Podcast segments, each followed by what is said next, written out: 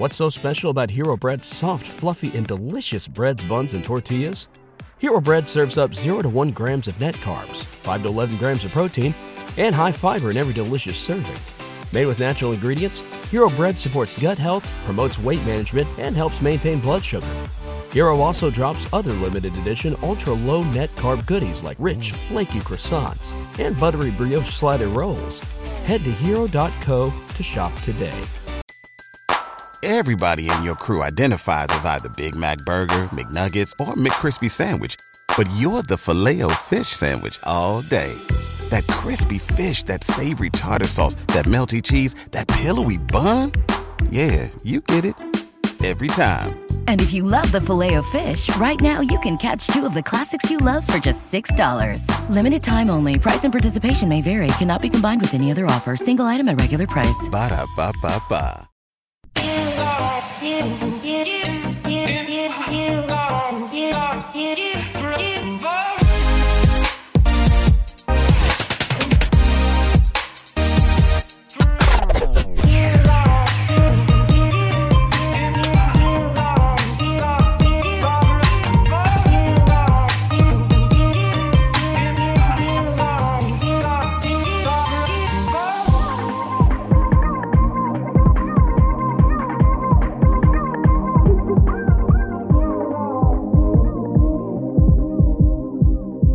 All right, welcome everybody to the Lakers Legacy Podcast, where all's well that ends, Dan well. Well, not for the Houston Rockets, but, you know, ironically, that's what you get for betting on the house. Hey! Usually that's a smart move, but not tonight and not in this series. Betting on LeBron James and Anthony Davis, though, that's money. Welcome to the Lakers Legacy Podcast. I'm your host, Jonathan Hernandez. I am joined by my co-hosts, Alan Riley and Tommy Alexander. Boys, we are up 3-1 on the Houston Rockets. The Lakers won 110-100 in Game 4. How we feeling tonight, Tommy? Feeling good. Alan, are you feeling lit as well? It's lit, dude. It's lit. Trill. Man, it's trill. We're keeping it trill. Oh, man, we haven't been able to say it's lit in this way during the playoffs in a long time because we've never recorded during the playoffs in this capacity. But the Lakers have just gone up 3-1 on the Rockets in it's a my game first playoff win. Oh, that's true. Hey, congratulations, Alan. Let's all clap for Alan. It feels so good. Let's go, Alan. We broke the curse.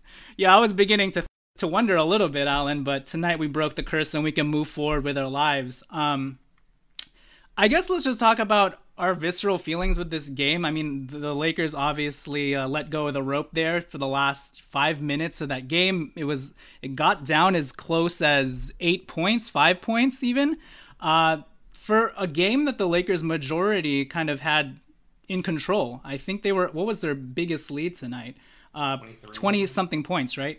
But for the most part, this was a bizarre game because it reminded me of what we did to the Blazers in game 3 when Damian Lillard kind of banged up his finger and you could just feel like this dejected, demoralized look on his face.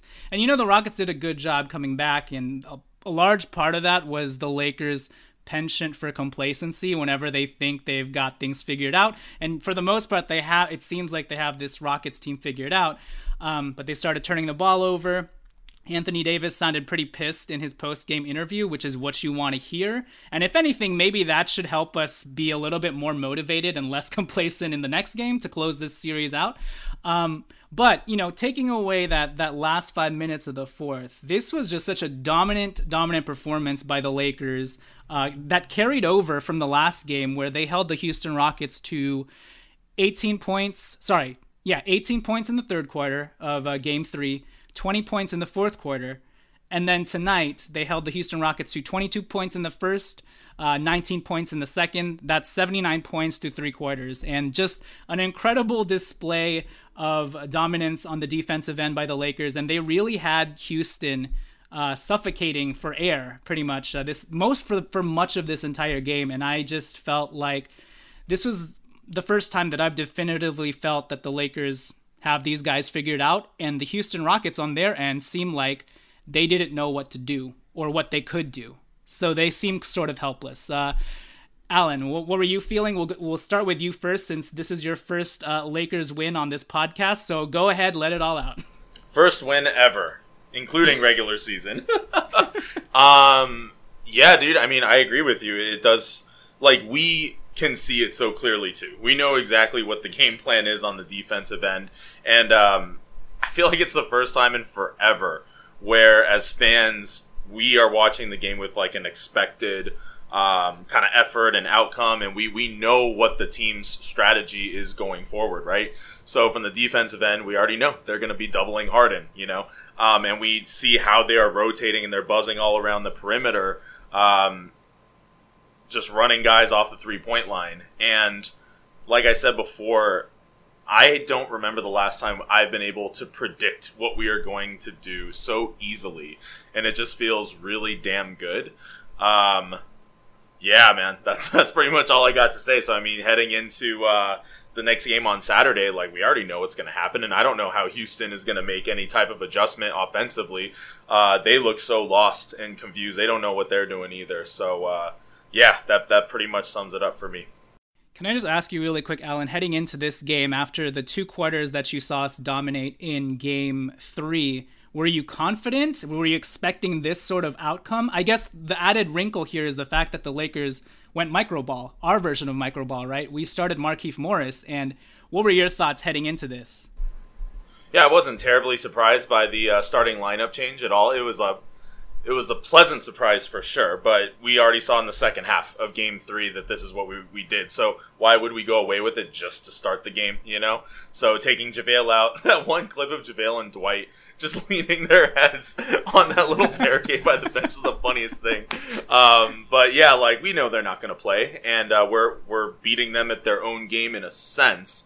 So as far as my confidence level going into this game, despite my curse on the Lakers through these playoffs, I was very confident that we were going to win. And, yeah, I felt like we were going to do it in this fashion that we did tonight. So I fully expect this to happen again in Game 5. And I don't think, actually, that we will have a letdown. That's going to be my bold prediction. We all know closeout games are the hardest ones, but I think we're going to handle them. Nice. Yeah. You know, I was a little bit concerned that because of the amount of energy the Lakers were exerting, especially in the last game in the second half, I was curious as to whether or not they'd be able to keep it up. The shifting of Markieff Morris into the starting lineup definitely helped. And even outside of this Rocket series, a lot of us were clamoring for a switch up of the starting lineup anyways. And lo and behold, you just tinker with it a little bit and take out, you know, probably the weakest link, and the Lakers actually start off strong. When's the last time we started off that solidly, you know? Tommy, what are your thoughts on tonight's game? You, before this series even began, were pretty confident. You were a little worried after Game 1, but I think for the most part, the sentiment that you held was, look, the Rockets, this micro ball, Morey ball, D'Antoni stuff, they play a gimmicky sort of style, and if the Lakers can come out and, you know, stay disciplined and really come up with a game plan, they should be able to figure this out eventually. But did you expect this? I did expect this, to be honest with you. Okay, cool. I didn't expect I didn't expect that we would have 4 games of this, but I figured at least 1 or 2 would be kind of like this. I mean, it's kind of like what happened in the Portland series. Like, Game 1, I think, was very parallel. I think there were a lot of people trying to, you know, be alarmist and say that it's not the same. And yeah, obviously Houston is much better than Portland. That's not really the question, but I felt the similar level of, they just were not on the same page at all. They looked rusty. They looked out of sync. And in Game 1 of this series, I took nothing away from the Game 1 loss other than it was a 2-point game in the fourth quarter. And we just like shit the bed at the end. Kind of like, I mean, it was the same thing that happened with Portland, right? So, you know, the fact that we were that close in a game where I thought just in every category we played about as bad as we could was a really good sign to me. And I tend to like look for signs like that. I mean, like, same thing in the last game. I felt like we did not play very well defense. I mean, like, we probably had our worst defensive performance in the bubble in the first half of Game 3. And we were only down by 3 going into halftime. So I felt pretty good. So it just felt like today, everything kind of clicked from the beginning. They had their small ball lineup in there. They got off to a quick start.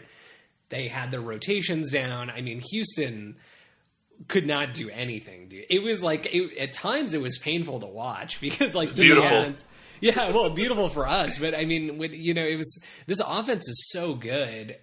They've been good, throughout the whole season, throughout the playoffs, that they're designed to generate open looks. And typically when they lose, it's because they're not hitting their open looks. I guess I can't say that. They're not like one of the top 4 teams in the entire league. But it just felt like we were taking them out of everything they wanted to do. Anytime they would make a pass, we were like already there, like anticipating the next rotation. And I really, really like to see it because the Clippers, who we're probably going to play in the next round, are not going to make the same kinds of mistakes that Houston and Portland makes. I think Portland have made. So I'm not that surprised by what I saw. I think it was a great sign, and I just hope they can keep it up.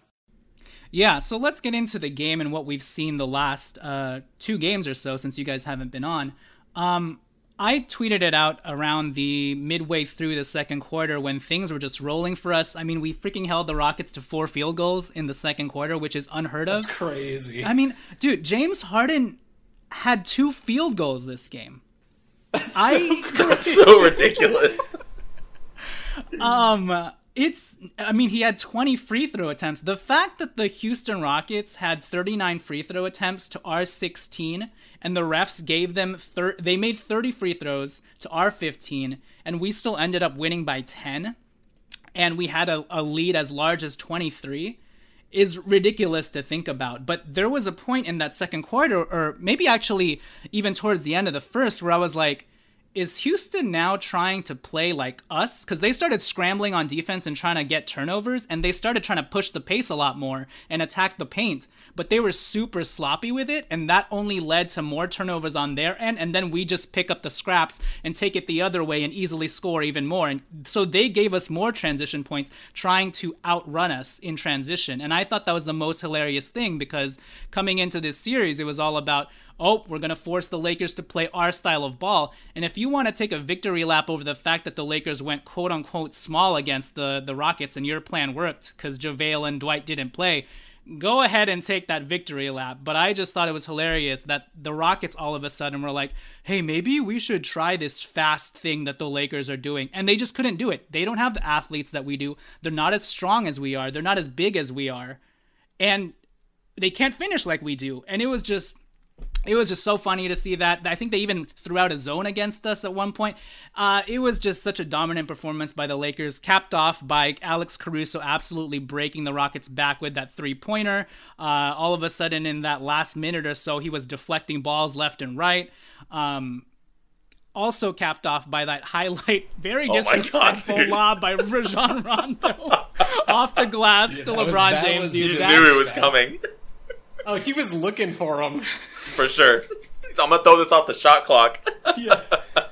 That was rude, fam. But Alan, I guess, how did the Lakers win tonight? What's the differences that you've seen from, that game 1 and even the start of that game 2 for them to really turn up the dials here defensively? And what's been most, I guess, alarming to you in a good way that stood out to you outside of the obvious, defense? Well, I mean, the biggest difference between the first half of game 3, like you said, it was just our defensive game plan and how intentional it is. And I love how all the guys are calling each other out, right? When they miss a rotation, or like when Danny Green is late double teaming, or Danny Green is not positioned correctly while he's double teaming, that sort of thing. Like, guys are snapping at each other verbally, but it isn't like a frustrated, like angsty kind of snapping. It's, come on, like, you have to be better. And the best part of it is, like, guys are responding to that kind of feedback from each other. So the fact that they are being so communicative right now on the defensive end and calling each other out is extremely promising, and there's no reason why that shouldn't continue going forward. So that's for sure the thing that has stood out to me most. And, as a team, we've hung our hat on the defensive end all year. That's been our identity. But to me, this is just like a whole different level. And maybe it's just the matchup, right? Maybe it is because it's Houston. And for us, at least, there's such a distaste for James Harden in particular and how he plays. And so many other teams just haven't been able to figure it out. I mean, even going back to last year, I remember our individual defensive game plan against Harden was to guard him with our hands behind our backs, right? Like, we had Brandon Ingram, right, putting his hands, like, right above his hips and guarding him at half court. And, like, that obviously didn't work. And it's like, oh, look, we're, like, trying to do these super unconventional things. And here we are in this bubble, and, like, we've cracked that code, no doubt. So this is, like, a tangent, but I'm really curious next season as to how the whole league is going to defend Houston, right? If assuming, like, D'Antoni's there or something, and they just run the exact same style of offense. But, yeah, it kind of makes you wonder how they as a team would adjust. And it's cool that we are the ones to kind of get that thing going. As far as something that, what was the other question you asked? Like, it's been a pleasant, I guess, something that stood out the most alarming to you. Yeah, exactly. Stood out the alarming in a positive way, I think. Yeah. I don't know what that means. I could have phrased that better, but we can shift it over to Tommy. Cool. Is there, I guess. Sorry. No, it's all good. I should have phrased it better. So I just want to bring up that one play you were talking about, you know, how much we hate James Harden, but there was one play that was very indicative of us just Hate's totally a strong word. We hate down the way he plays. I'm just kidding. We really, really, really don't like him. He had that transition play where he was about to pull off his Euro step garbage, Euro trash stuff, and it was a McGang double bang by Rondo and Caruso where they stripped him, and then I think Rondo took the ball and threw it out of bounds on James Harden's leg or whatever, and I was like, that's a McGang bang. Anyways. Tommy, just give me some additional thoughts on just how the Lakers are doing this against this Rockets team. And did you think that they could sustain this level of energy and speed and just being able to scramble all around the court? I mean, I think, again, it goes back to this team has proven from the coaching staff level time and time again that they will adapt. Well, I guess to the extent I'm surprised, we haven't seen these coaches, we haven't seen this roster in the playoffs as a unit together. So there's always that little bit of like PTSD from the Byron Scott and Luke Walton years where you're kind of thinking like, how long is it going to take? And frankly, I don't even mean to throw those dudes under the bus. Just look at some of the other series that have happened in the bubble so far. I mean, like, with the Philadelphia 76ers and how ineffective they looked at times in the first round. I mean, there were a bunch of series that seemed like super, super one-sided, and you got the sense from like the coaching staff that adjustments just weren't being made. Look at that one seed in the other conference and how that went for that team and how it historically goes for that coach. So I think we had reason to be a little bit suspicious or wary, I guess, of how things would turn out. But if we use the regular season as any indication of, you know, future performance, the coaching staff throughout the season adapted. Like, we started off the season, we made a lineup change. I can't remember, was Avery Bradley was the starter from the beginning, but then I can't remember exactly the lineup changes we made, but we made lineup changes. We adapted to what other teams were doing. We did it throughout the season, and we've done it in the playoffs. And I think it's been like game one to game two, you see huge differences. But what I've really appreciated is game two to game three to game four. In both series, it felt like the victory wasn't enough.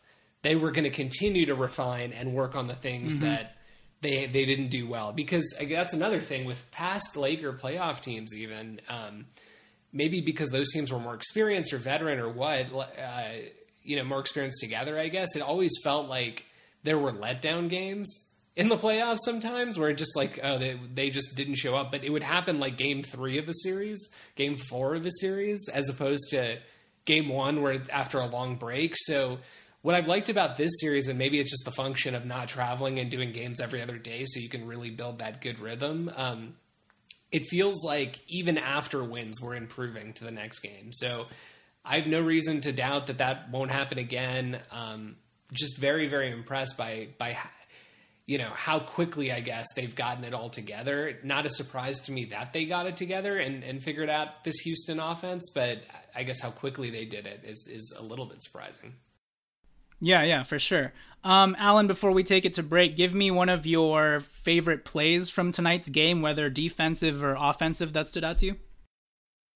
I really want to say the Rondo lob at the end, dude, because I jumped out of my chair and I started running around my living room. Shoot, there were a lot, man. Screw it, I'm gonna go with that one. Even though the game was already over, it was just so arrogant and cocky and just teabagging the Rockets. It was great. I'll give you one.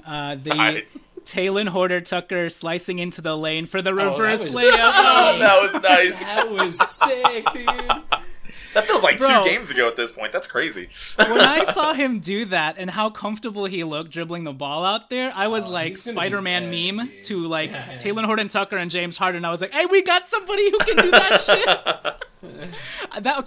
Outside of the Rondo lob off the glass, the next most disrespectful thing was Talen Horton-Tucker out there balling the hell out. I mean, that's totally fair. You're right. You win. In my head, I was like, Vogel, what the fuck? What are you doing, bro? Yeah, I was so weird. I was like, I wonder what Jonathan thinks about this. What are you, Talen Horton-Tucker? I was like, quit while you're ahead, buddy. And then, the joke's on me. That guy came out ready. Props to Talen Horton-Tucker. Even knocked down a three. He did some scrappy things on the defensive end. Just huge. First real playoff minutes for Talen Horton-Tucker. In 7 minutes, he had 5 points, 2 steals, 2 rebounds. During the time he was out there, he was one of our top plus-minus guys. And Tommy, do you have one play that stood out to you before we take it to break? Yeah, I can't remember who he blocked, but it was the Anthony Davis block where he blocked it, got his own rebound because it was a block off the backboard. Westbrook. And then threw Westbrook. And then threw a full court pass to Kuz for the dunk on the fast break. That was pretty sick. For sure. All right, and with that, we'll take it to break. And when we return, we'll just close this episode out and talk more about this Liddy game. All right, so we're back, and I have one more play that I want to bring up that I thought was pretty indicative of this series, actually, and the smarts of Rajon Rondo, playoff Rondo. There was this play where they tried to actually body up Rajon Rondo and trap him the way that we do, Harden and Eric Gordon sometimes, or actually Russell Westbrook. And Rondo just decided to pound the ball all the way through to the full court, and then he ended up lobbing it up to Anthony Davis for an alley-oop dunk. And I just thought that was insane because outside of LeBron James, we have no other player who can handle the ball that confidently and not get it stripped for 85 feet of the court and then lob it up so easily to Anthony Davis. And we come out of that play with an alley-oop dunk. So just incredible stuff from Rajon Rondo again, who almost had a triple-double. This is 3 straight games of playoff Rondo, guys. 11 points, 10 rebounds, 8 assists, knocked down another 3-pointer, 2 steals, continues to harass the Houston Rockets, and just he's so pesky. It's like he knows exactly what they're going to do. It's just incredible. Alan, talk about playoff Rondo and what you've seen since his return. Yeah, I think this was in our group chat. We were kind of talking about the difference between him in the regular season and in the postseason. And it's kind of like that kid in your class who doesn't really do his homework. He doesn't participate. He's just kind of chilling there, right? And he's so bored because he's so damn smart. It's like, yo, why do I have to do all this busy work? I don't want to work with my stupid group on this stupid project, whatever. And he's just kind of there, right? And probably very annoying to the teacher. But then when it comes to midterms and finals and things like that, the kid just absolutely freaking kills it, right? Because, okay, this is the real stuff. I'll apply myself. I'll try hard right now. Just, when I really, really need to. And everyone's like, what the fuck? Where'd this person come from? They're actually friggin' smart, So that's, and because we know he's this quirky genius, kind of weird guy.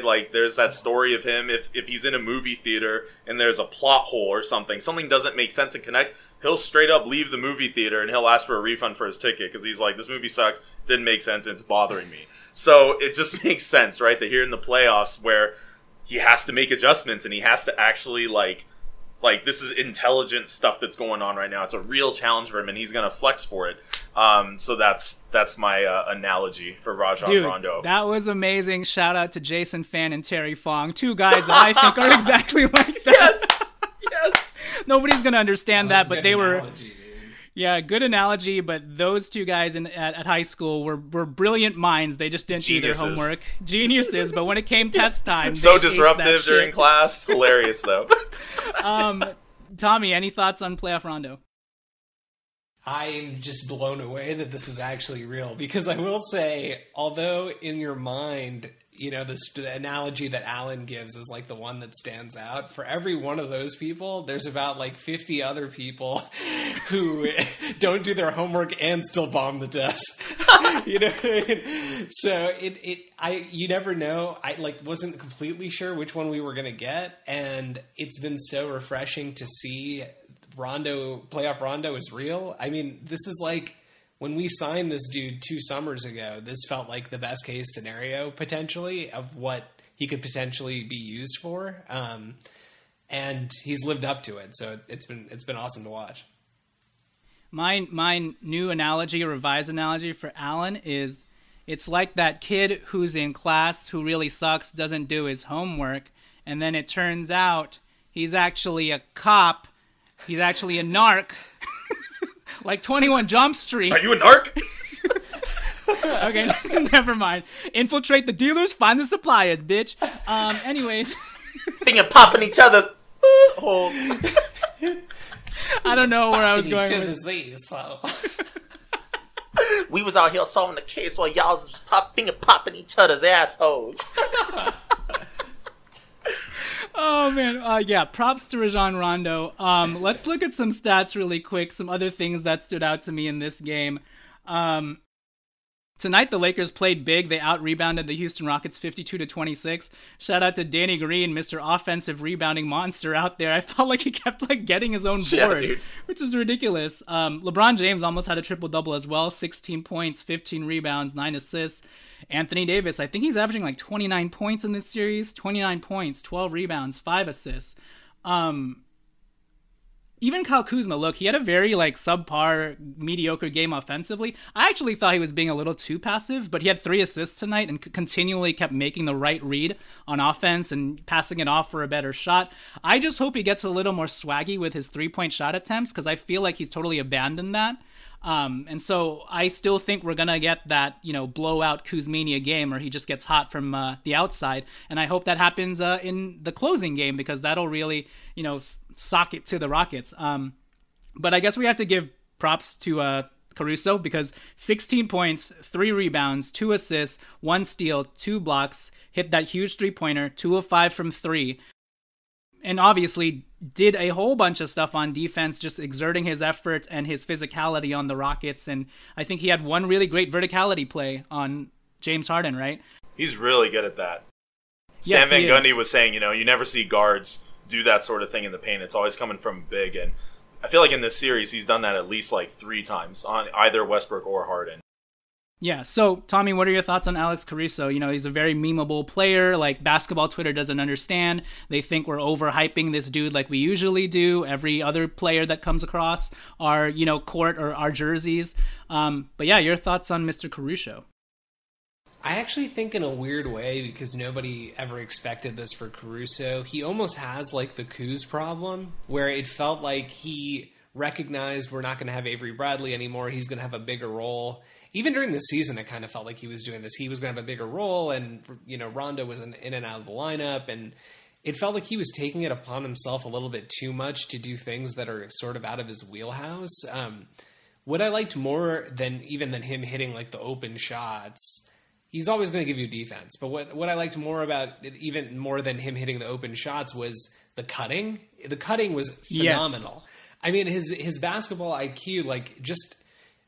Starting to make a baseline cut, noticing that your man was the, paying attention to the play, noticing your man was the one who doubled in the post, and then just stopping your, move to the opposite side, standing right under the basket and hitting a wide open layup, so that kind of stuff is what Avery Bradley was really good at as well. So if Caruso is able to kind of fill that void that we lost a bit when Bradley went out, That would be a phenomenal development. I mean, we don't need Caruso to score 16 points a game for us, obviously. But the more he can keep up his offense, I feel like his confidence on offense suddenly triggers him to be looking out more for opportunities. I feel like when he's, you know, missed his outside shots, he makes himself a non-factor on the offensive end. He just, like, passes to LeBron and then, like, hides in the corner and doesn't move. And, like, if he catches it, maybe he'll swing the ball, but, like, he's not trying to, like, do anything crazy. But when he hits some outside shots and gets that confidence going, he hit a couple of free throws, then all of a sudden it's like he's looking for those aggressive cuts and looks at the rim to get himself some easier points. Yeah, for sure. And just wanted to shout out Danny Green really quick. He had 10 points. I actually hit 2 threes. I actually felt like he had more threes than the stats show tonight, just because I felt like they came during very momentum-shifting plays. I know. I know, but I felt like they came at back-breaking moments where we were just piling it on the Rockets, and it just reminded me that, oh yeah, when Danny Green is freaking hitting shots, we're amazing. So hopefully that continues. Wait. Yeah. How many rebounds do you think he had? Do you think he had more or less than 4 rebounds? Shut up, dude. He had I'm serious. Okay. I honestly felt like he had like 8 rebounds in this game. Okay, that's 4, fair. Okay. When I saw 4, I was shocked. He was dominating the offensive glass. He was dominating the offensive glass for sure. I mean, he felt like PJ Tucker out there. Speaking of PJ Tucker, the dude had 0 points. Oh. Covington had 3 points. What the hell did we do to these fools, man?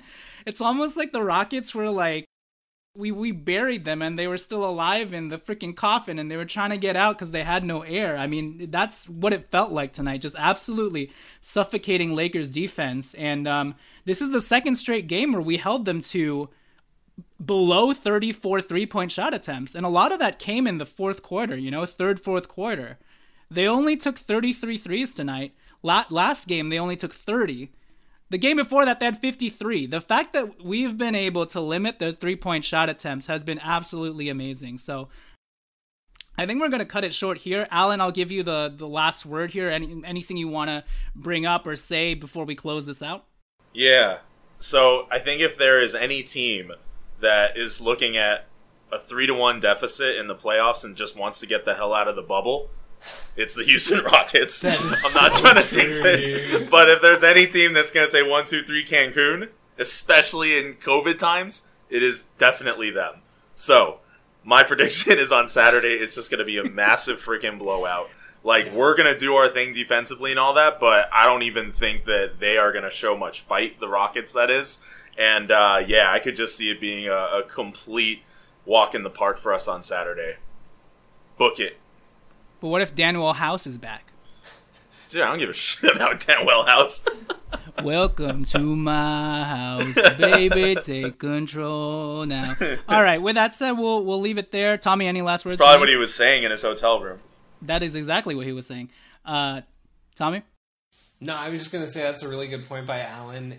James Harden looks so fat. Like, he came into this bubble fat. Yeah. I mean, people, like, it's like everybody's happy to talk about how he scored, like, before this game, because he got fouled a million times, he scored, like, 4 points a game in the fourth quarter for, like, 9 games in a row or something absurd. Like, but nobody wants to point out that could it be that he looks completely obese and he can barely move around out there? Like, it's just crazy. So if I totally agree that if a team is going to quit down 3-1, it's this team, because Harden... He needs to get out of this bubble. He's just like, he looks like he's totally, he came in checked out physically anyway. That's how they looked the entire game. He looks fat. He played fat tonight and gave the ball up very easily. Sounds fat, whatever that sounds like. But with that said, we will close, we'll end it right there. Thank you guys for listening. Please follow us on Twitter @LakersLegacyPod. Please also rate and review us 5 stars on iTunes. You're so lit. We still need to get a 420. We're 2 reviews away from that. And we'll catch you guys next time. I have no idea what's going on in the background. But yeah, let's end it there. We're feeling good. We're feeling lit. Let's close it out on Saturday, Lakers. Alan, Tommy, I'll let you guys go. See ya. All right, dude. Later. Late. Peace.